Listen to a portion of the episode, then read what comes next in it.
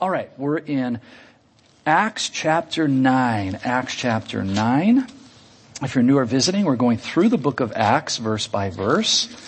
We'll slowly work our way through it. There's a topic within every verses that we cover. And so the topic for this morning, I would say is spending time with God. And right now you're spending time with God. So you got to think a little bit bigger and we'll get to that in our study. But if you want to think, think of a title, a theme, it'd be spending time with God. All right. We're going to look at uh, 23 through 31. Now after many days were passed, the Jews plotted to kill Saul. But their plot became known to Saul and they watched the gates day and night to kill him. Then the disciples took him by night and let him down through the wall in a large basket. And when Saul had come to Jerusalem, he tried to join the disciples, but they were all afraid of him and did not believe that he was a disciple. But Barnabas took him and brought him to the apostles. And he declared to them how he had seen the Lord on the road and how that Jesus had spoken to Saul and how he had preached boldly at Damascus in the name of Jesus. So Saul was with them at Jerusalem coming in and going out. And he spoke boldly in the name of the Lord Jesus and disputed against the Hellenists. But they attempted to kill him. When the brethren found out, they brought him down to Caesarea and sent him out to Tarsus. Then the churches throughout all Judea, Galilee, and Samaria, so that'd be all of Israel, had peace and were edified or built up. And walking in the fear of the Lord and in the comfort of the Holy Spirit, they were multiplied or the church grew. Father, we thank you again and we just come to worship you through your word, Father. Our lives should be 24-7 worship. And so maybe right now something's heavy on our hearts and our minds are weighed down. We want to go to the scriptures, be anxious for nothing, but in everything through prayer and supplication with thanksgiving. Let your requests be made known to God and the peace of God, which surpasses all understanding shall guard your hearts and minds in Christ Jesus. So Father, we just bring those anxious thoughts to you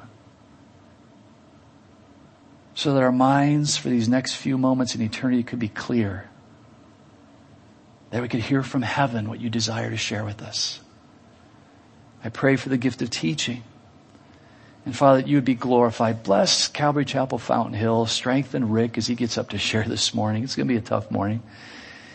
But I know you're building their testimony and it's going to be an incredible testimony for their lives. How you're a good God.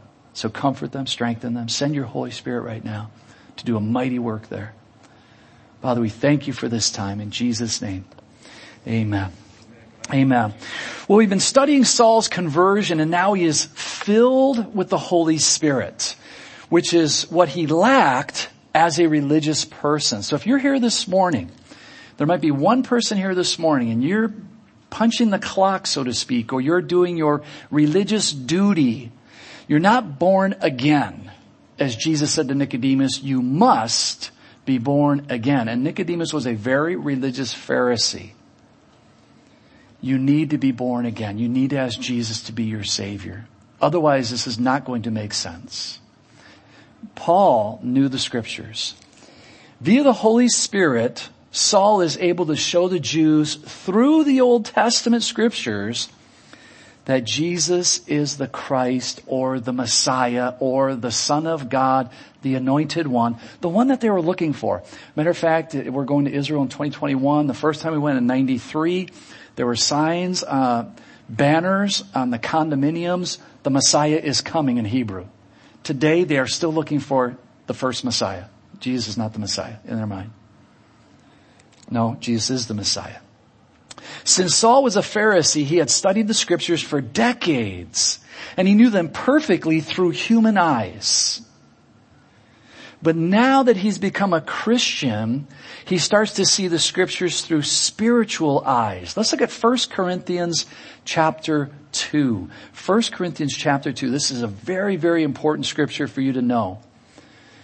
He starts to see the scriptures through spiritual eyes and the word sinks down deep into his heart. Many times we'll ask ourselves, you know, why don't they get it? Why don't my family members get it? Why doesn't my cousin get it? Why doesn't my mate get it? Why don't my kids get it? Well, in 1 Corinthians 2 we read this. These things we also speak not in words which man's wisdom teaches. Now think who's writing this. Who is writing this to the Corinthians? Paul. Paul is Saul, name change. A tremendous man, a man of tremendous wisdom, earthly wisdom. He's inspired the Holy Spirit to write this, not in words which man's wisdom teaches, but which the Holy Spirit teaches, comparing spiritual things with spiritual. Why is it so important? Well, verse 14 tells us. But the natural man or the natural woman does not receive the things of the Spirit of God. Now notice the Spirit there is capital S. That's Holy Spirit. You see, as an unbeliever, I was attending church and I was punching the clock every Sunday. And in the church I attended, the Roman Catholic Church, they would have an Old Testament reading, they would have a New Testament reading, and they'd have reading out of the book of Psalms. So the Word of God was being proclaimed, but because I was not born again, it fell on deaf ears ever since a little child. Three, every, uh, once a week, every Sunday, I'd hear the word. I'd hear the word. I'd hear the word. It meant nothing to me. I lived like the devil. I could care less about the word. Why? Because the natural man does not receive the things of the Spirit of God. So if you're here this morning and you're not receiving the Bible, you're not receiving the things of God, you might want to ask yourself, have I actually been born again? Or am I just playing church? If I say to myself, well, the Bible's archaic, it doesn't make any sense, it's no, it's not for today, you're probably not born again. because none of those things are true. It's totally applicable as you're going to see in our study today, as you're seeing right now. If you don't think the Bible has anything for you, you're probably just in the natural and you need to become born again. But the natural man does not receive the things of the Spirit of God, the Holy Spirit. Why? They are foolishness to him. Oh, come on. Living together. What's the big deal? We're married in God's eyes. That Bible, this is 2019. Come on. It's okay to live together and have sex outside of marriage. It's okay to have same-sex marriage. It's okay to, to get drunk. There's nothing wrong with that, as long as I don't drive. What's wrong? What's the matter with you? You religious people are so narrow. It's foolishness to them. It was foolishness to me nor can he know them because they are spiritually discerned. You see guys, there's the answer. If you don't think the Bible means anything, it's because you're not born again. Plain and simple. And once I became born again, and then I started to hear the Word of God, the Holy Spirit that dwelled within me, it started to click. And it was like, oh, oh, oh. And then as I started reading my Bible, the Holy Spirit was, min- oh, oh, oh. That's how it takes place. So if you're here today and you're not born again, you're not going to get a whole lot out of this. And I'm not, I'm not going to be surprised, but you need to become born again. Saul is seeing his life being transformed and the desire to exterminate the Christian faith has it become a desire now to seek and save anyone who would listen, Jew or Gentile. Let's look at 2 Corinthians 5. 2 Corinthians 5, 17 through 20. And let's see what happens when a person does receive Jesus as their Savior. What takes place? Well, Therefore, if anyone is in Christ, he is a new creation. Old things have passed away. Behold, all things have become new. Now as a believer, when I receive Jesus as my Savior, I start to look at things through if you want to use the analogy, I guess you could say through a different set of glasses.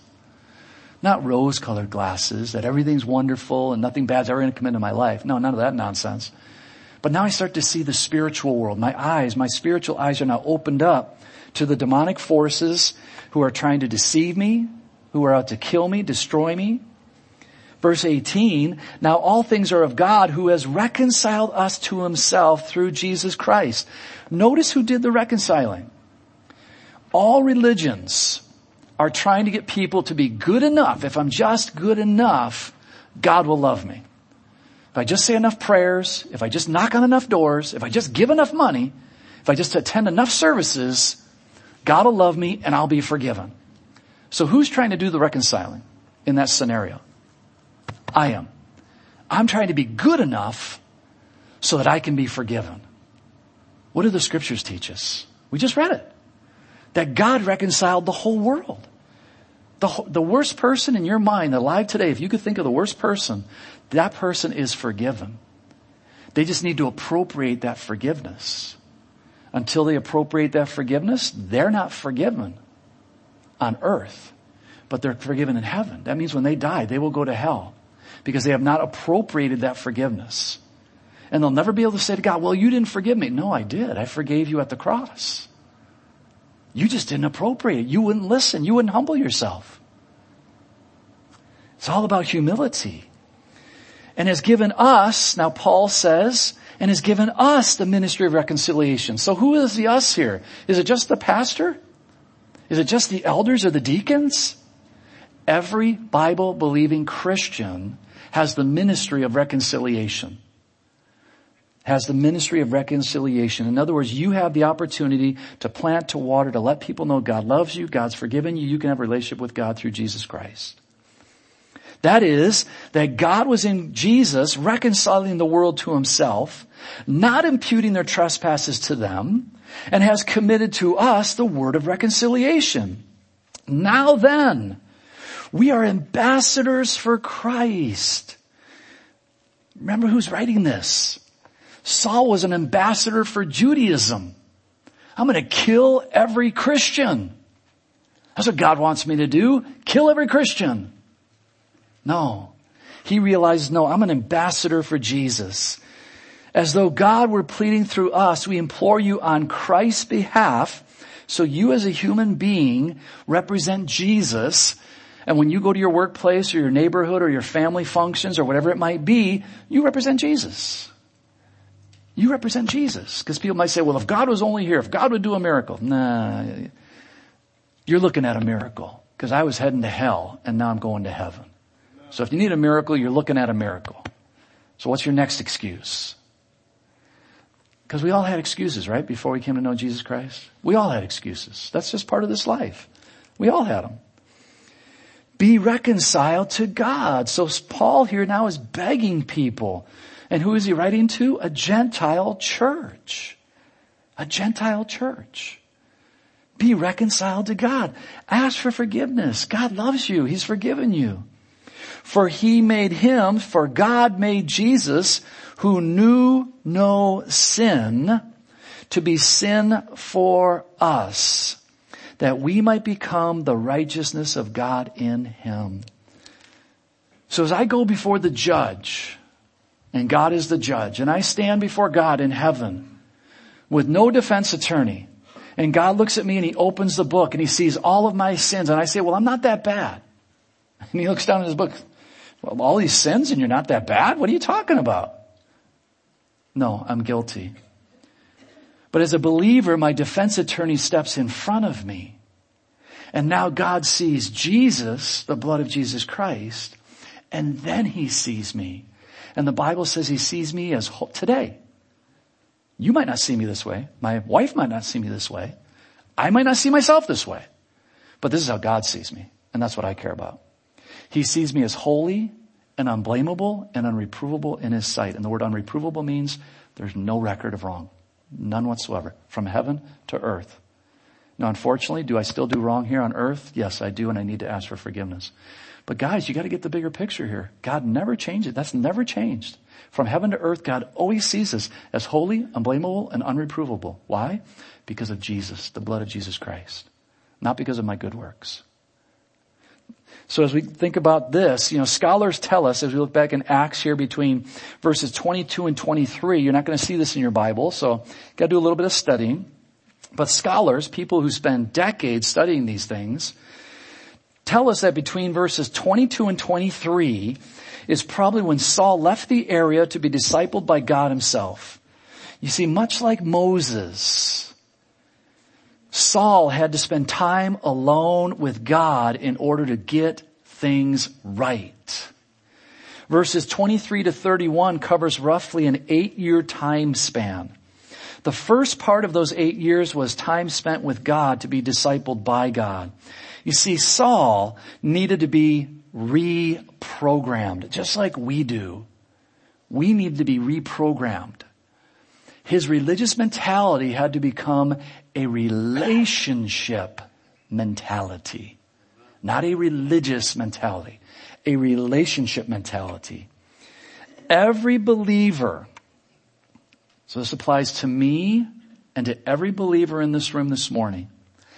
Every believer needs alone time with God, where the Holy Spirit can speak to you and with you through the Word of God. Every believer needs to be reprogrammed to wash their minds of those religious practices or worldly desires that did absolutely nothing for us in the spiritual world.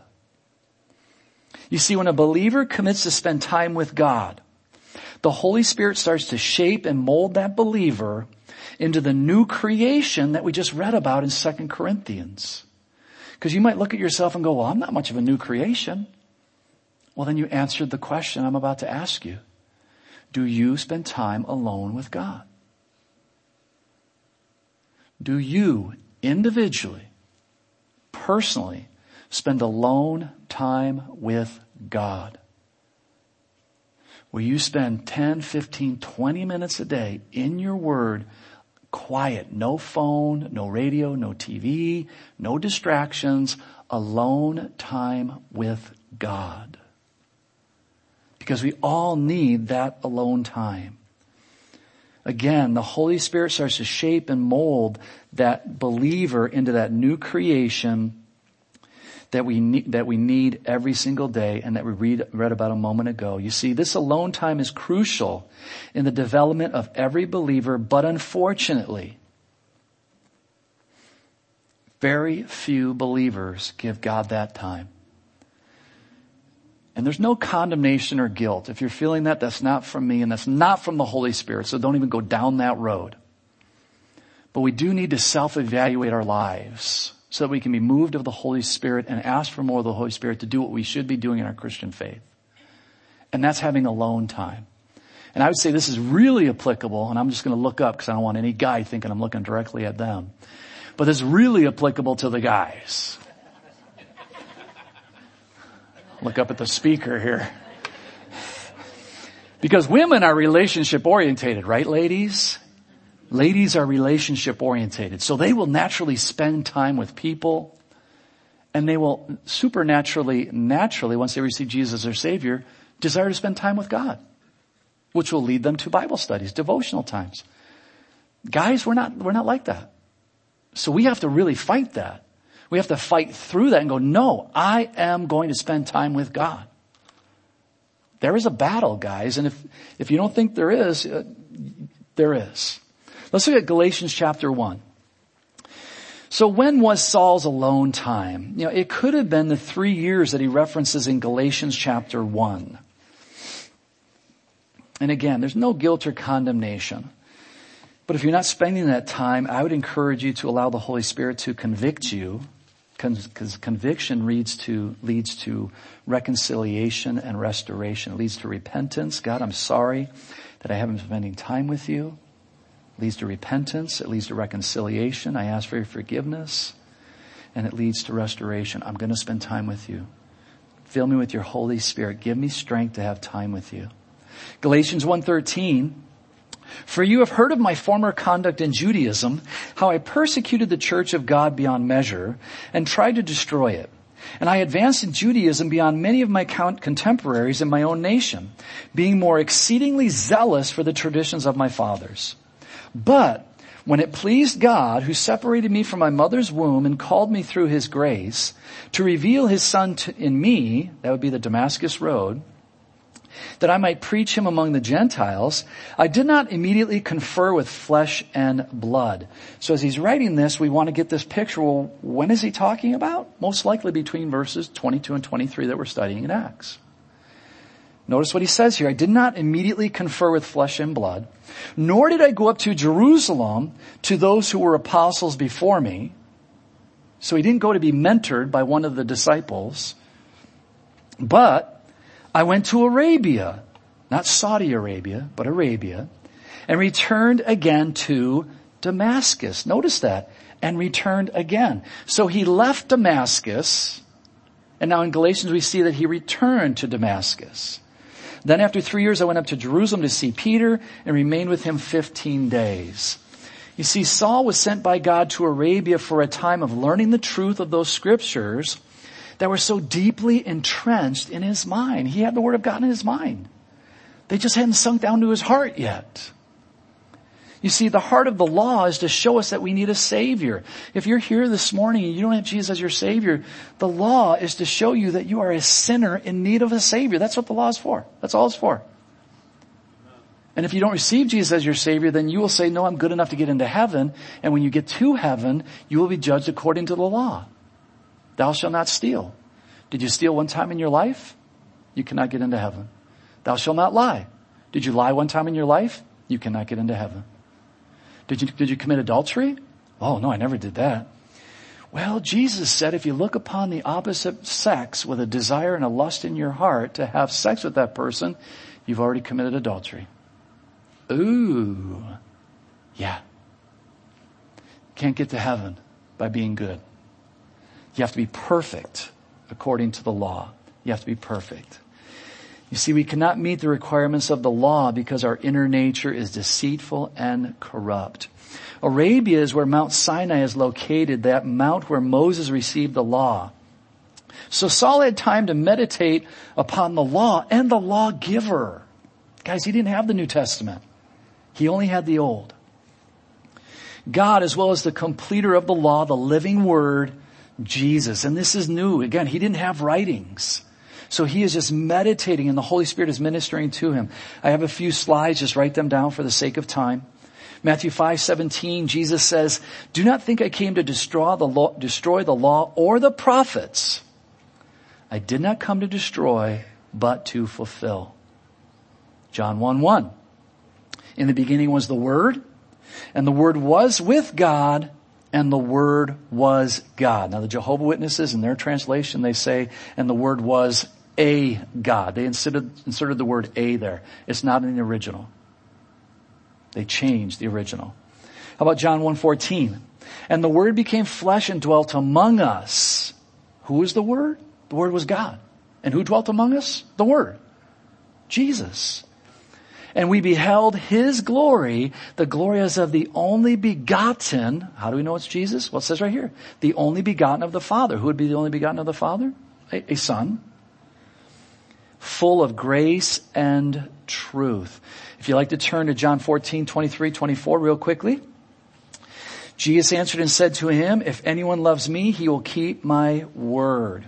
Very important for me as your pastor, but more importantly as a disciple of Jesus I need to be in the Word daily. I hope you're in the Word daily this morning. This morning was Philemon. Um, I highlighted some verses I had never highlighted before. The Holy Spirit will minister to you as you read, as you spend alone time with Him. The Holy Spirit will minister to you. We just need to give Him that time. If we don't give Him that time, don't blame God. There's no excuse. We have to give Him time. And how is He going to do that? Through His Word. He will keep my word and my father will love him and we will come to him and make our home with him. He who does not love me does not keep my words. And the word which you hear is not mine, but the Father's who sent me. Who gave the word to Moses? God, the Father. Again, this might have been the same area that Moses received the law. We can't say for sure. But here Saul is receiving the grace and peace of God that he starts many of his letters with grace and peace. The, they're called the Siamese twins of the New Testament. You see, the disciples had three years with the Lord, and here we see that Saul had three years with God. In John 6, 63 it says, it is the Spirit who gives life. The flesh profits nothing. Notice that. In all of my religious duties, which were not religious duties, but just let's say that I was still a Roman Catholic trying to get to heaven, and I didn't have Jesus as my Savior. In all of my religious duties, no, how, no matter how sincere they would be, they would not get me to heaven. Because I'm a wicked person. I need a Savior. It is the Spirit who gives life. The flesh profits nothing. The words that I speak to you are spirit and they are life. Notice, guys, how we get life and how we continue in that life. When Jesus said, I'm going to give you life and life abundantly, does that mean big homes and fast cars and my house will never burn down? And I'll never get cancer. I'll never get the flu. I'll never get a cold. I'll never get sick. Blah, blah, blah, blah, blah. Christian fiction. Doesn't mean any of that. It means I'll have the peace of God which surpasses understanding even in the midst of all of my trials and tribulations. And that's something that the world so desires is peace. You see, there are many men who had alone time with God, time to be discipled. Think of Joseph. Think of Joseph being despised by his brothers, sold into slavery, falsely accused by a woman, spent 13 years away from his family in Egypt. Yet, when you study the life of Joseph, the scriptures have nothing negative to say about Joseph. But the scriptures say the Lord was with Joseph. As you read those scriptures, you'll see several times specifically says the Lord was with Joseph. My family rejected me. They sold me into slavery. This woman falsely accused me. I may have been in prison for two years. God, I thought I was serving you. He doesn't say any of that. He just serves. He just serves. He just serves. And the scriptures also say whatever he did, the Lord prospered. He became the head of Potiphar's house. He became the head of the jail system. Whatever he did, God just gave him benefit, gave him blessings. But he was still in that predicament. Didn't take him out of it. He was still a slave. He was still a prisoner. But he did find favor with those whom he served. You see, Moses spent 40 years in the wilderness watching over a rebellious nation, but spending time with God. David spent 10 years running from King Saul, yet he respected, he was respected by his men for not killing King Saul on two separate occasions. We don't know how many years, but John the Baptist was in the wilderness until he was called to teach and preach of the coming Messiah. You see, spending alone time with God is not a top priority for most saints these days. We're too busy, too many emails, too much important stuff on social media to catch up on. So many things need to get done. Yet what we get done for the Lord is what is going to last into eternity. Everything else will be burned up at the Bema seat of Christ, the reward seat of Christ. A poet once wrote, Give me, Father, a purpose deep in joy or sorrow, thy word to keep faithful and true, whatever the strife, pleasing thee in my daily life. Only one life, twill soon be past. Only what's done for Christ will last. We need to be responsible, not negating any of that. But at the end of the day, guys, it's really going to be what do we do for Jesus? What little thing took five seconds, took five hours, took five days, took five months? What little thing, what big thing, what did I do for Jesus? That's what's going to, that's what as believers we're going to take into eternity.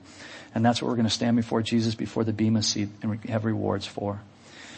You see, when we even think about Jesus, he spent 30 years in preparation in order to spend three years in the ministry. So when we think about these men, what did they learn in their wilderness experiences? What did they learn? They learned humility. They learned dependence upon God, listening to the only one who would truly deliver them. Saul needed alone time in order to deal with his ego, as we mentioned last week.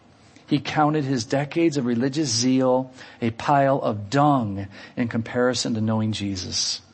You see, as you or I, as we spend time with, in a good amount of time with God, you start to realize that you're only visiting this planet. Well, let's look at Philippians. Let's get a couple verses here real quick. Philippians 3. What do you mean we're only visiting this planet? Well, Philippians 3:20 says this.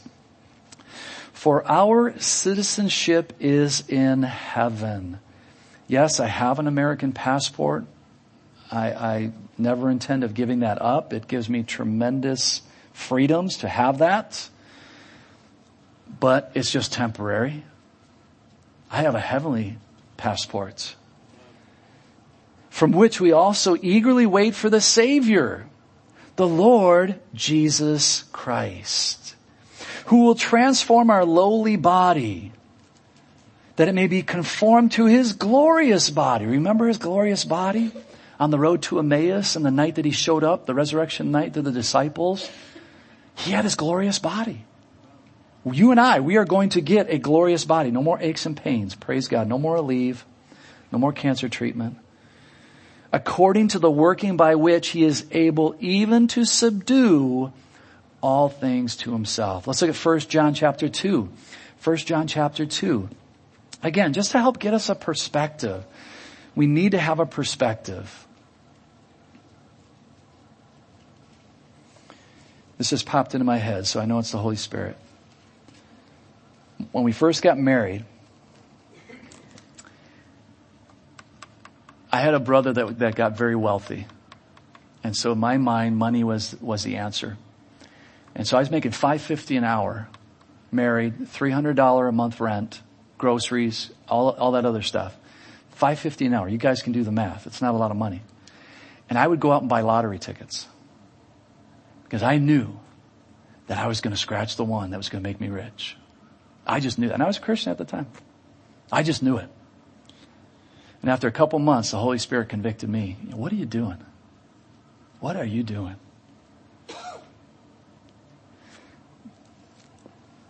Do not love the world or the things in the world. If anyone loves the world, the love of the Father is not in him. You see, I was seeking after money at that time. I wanted to be rich.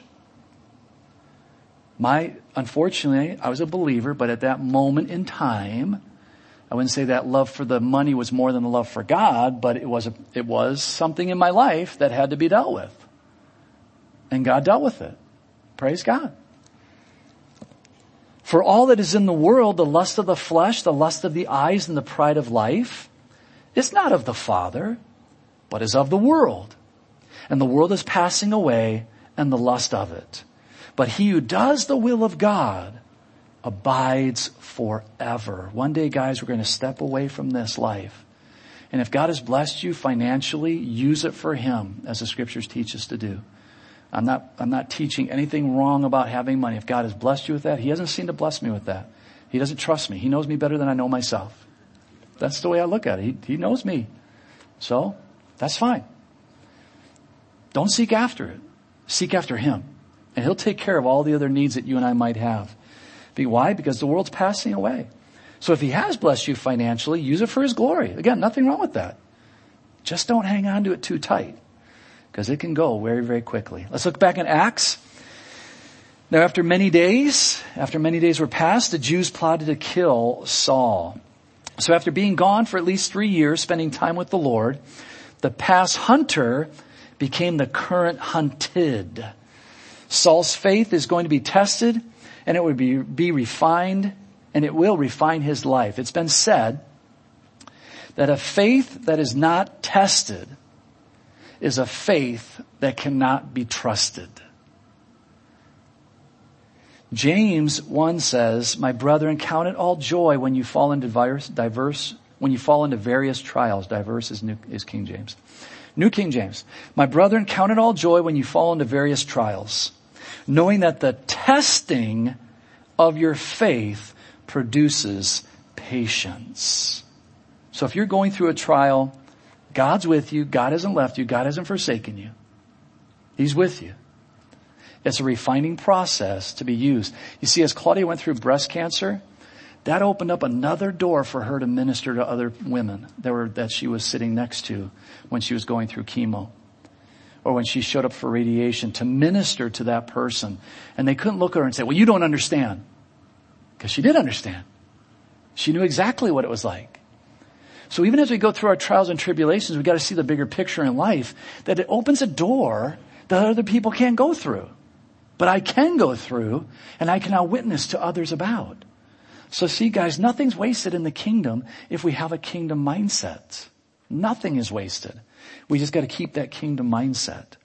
24 and 25, but their plot became known to Saul, and they watched the gates day and night to kill him. But the, then the disciples took him by night and let him down through the wall in a large basket. That must have been really cool to see. Uh, 2 Corinthians 11 says this, if you'd like to turn there quickly. In Damascus, the governor, under Aretas the king, was guarding the city of the Damascenes with a garrison, desiring to arrest me. So not only did the Jews want to kill him, but also the governor was in part with the Jews. Verse 33, but I was let down in a basket through a window in the wall and escaped from his hands. This Aretas was governor from 4 BC to 40 AD, which would have made this occurrence of Saul's probably in the late 30s, the original 30s. AD. I wish there was more specific dates, but there's not in the Bible. My father-in-law used to say to, to my wife and to his kids, when you give a card, always put a date on it. Always put a date on it. So she always does. If she writes a birthday card or whatever, she always makes sure she puts a date on it. Be wonderful to have specific dates, but we don't. But we can look back in history and go, okay, this governor was alive and he reigned during this time, so it had to be the late 30s. Back in Acts 20, uh, 9, 26, and when Saul had come to Jerusalem, so now he's gone to Jerusalem, he tried to join the disciples, but they were all afraid of him and did not believe that he was a disciple. And it's been what already? It's already been three years. Kind of interesting. Yeah, I think most of us would have been afraid of Saul. Where's he been? Where's he been? Has he been killing people, recruit? What's he been doing? He's been gone at least for three years, and in their eyes, he's coming back to town to possibly pretend to be a Christian maybe even to entrap more of the followers of Jesus. But Barnabas, notice, here again we see Barnabas, the son of consolation or comfort. You see, Barnabas spent time with Saul and heard his testimony. He took the time to sit with this past murderer he took the time to sit with him and to hear his testimony. And Barnabas believed that God could change anybody. And he saw that Saul was truly changed. And so he took Saul to the apostles and shared with them the good news. But Barnabas took Saul and brought him to the apostles. And Barnabas declared to them how Saul had seen the Lord on the road and that he had spoken to him and how he, Saul, had preached boldly at Damascus in the name of Jesus. So he was with them at Jerusalem, coming in and going out. So now we see that Saul is hanging out with the disciples, the apostles at Jerusalem. This man who used to be a persecutor has now become a preacher. What a transformation has taken place in Saul's life. And I'm sure that there were those who had lost, lost loved ones. I mean, think about it. There were those there. It's just been three years who lost loved ones. This is the guy who took my parents? Who took my mom? Who took my dad? Who took my brother? Who took my cousin? He took and voted. He had him killed. And now I'm supposed to love this guy? That must have been hard for some of the saints. Yet we do not hear of any disharmony, guys. This is incredible. The right hand of fellowship via God's forgiveness was extended. You will only be able to find that depth of love in a Bible teaching and Holy Spirit filled Christian church. That's the only place you'll be able to find that love. Verse 29. And he spoke boldly in the name of the Lord Jesus and disputed against the Hellenists, but they attempted to kill him. But when the brethren found out, they brought him down to Caesarea, which is a city on the coast, the sea coast, beautiful city, and sent him out to Tarsus. Where was Tarsus? Where he was born. Send him home. Go home. Be gone. And this again is that time frame we believe to be five to seven years. Then the churches throughout all Judea, Galilee, and Samaria had peace and were edified or were built up. I'm going to read it very quickly. Galatians 1 says, Afterwards I went into the regions of Syria and Cilicia, and I was unknown by the face of the churches of Judea which are in Christ. But they were hearing only, He who formerly persecuted us now preaches the faith which he once tried to destroy. And they glorified God in me. Again, scholars believe that Saul was in that area of Tarsus between five to seven years. And the next time we will see him is when Barnabas went to find him in Acts 11:25, which we'll get to in a couple months. Again, I have this highlighted in my Bible. And walking in the fear of the Lord and in the comfort of the Holy Spirit, they were multiplied, or the church grew in numbers. So guys, we have a tremendous uh, blessing to be ambassadors for Christ as we go out this week. I hope you had a wonderful Thanksgiving weekend. But no matter what happens in our lives, as I went forth into Costco this past Friday afternoon to pick up some TVs for the church, saved 150 bucks. You see, when I pray, Lord, give us wisdom in spending money, I, I, I try to, I, I do it, guys. It's your money we're spending. So I take it seriously. But Claudia just said, you know, it's going to be busy. So we just got to have a, an attitude of patience and love. And we just, we didn't care. We just went in. We were with each other, had a good time. We got out of the way when we need to get out of the way. People kept looking at us because we had TVs stacked up and toilet paper. It's like, why do you have toilet paper on top of the TVs? Well, let me tell you. one for her bedroom, one for my bedroom. That's what it's all about. No, no, I mean, it's just, you just gotta have fun with it. Who cares, right? We're going to heaven. At the end of the day, it's to burn anyways, right? It's, it's all to burn. It's all to burn. Let's stand, guys. So, you know what? Have an attitude of thanksgiving. It's not about Thanksgiving weekend. Every day. How many of you are saved? How many of you are going to heaven? the worst day on this earth is nothing. We're going to heaven, guys. Father, we thank you and praise you for the free gift of salvation. And Lord, we thank you and praise you for this life we see of Saul. That he just didn't boom, get right into the ministry. He had to spend time with you. And as he spent time with you, ministry started to take place. Father, help us to do the same, especially us men. I know for us guys, it's hard to set aside that time. We have so many things weighing on our minds. Father, help us as, as men of God to set time aside, devotional time, no distractions, no phone, no TV, no mates, no children, to really set those few moments aside, 10, 15, 20 minutes a day, every single day, that we might grow through the Word of God, to be those examples for our children, for our mates, if we're single, to be, to be those examples for other singles, to not neglect the most important thing of our day, time with you. Father, if there's anyone in our midst this morning that does not have Jesus as their Savior, I pray that they would come forward after the service and that they would be humble enough to ask Jesus to be their Savior. This study means nothing apart from you. Bring them forward, Father, in Jesus' precious name. Amen. Have a blessed week, guys. Wednesday night service. Come on out. God bless you guys.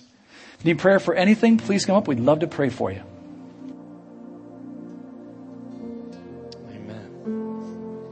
Sing, even when I don't see it, you're working. Even when I don't see it, you're working. Even when I don't feel it, you're working.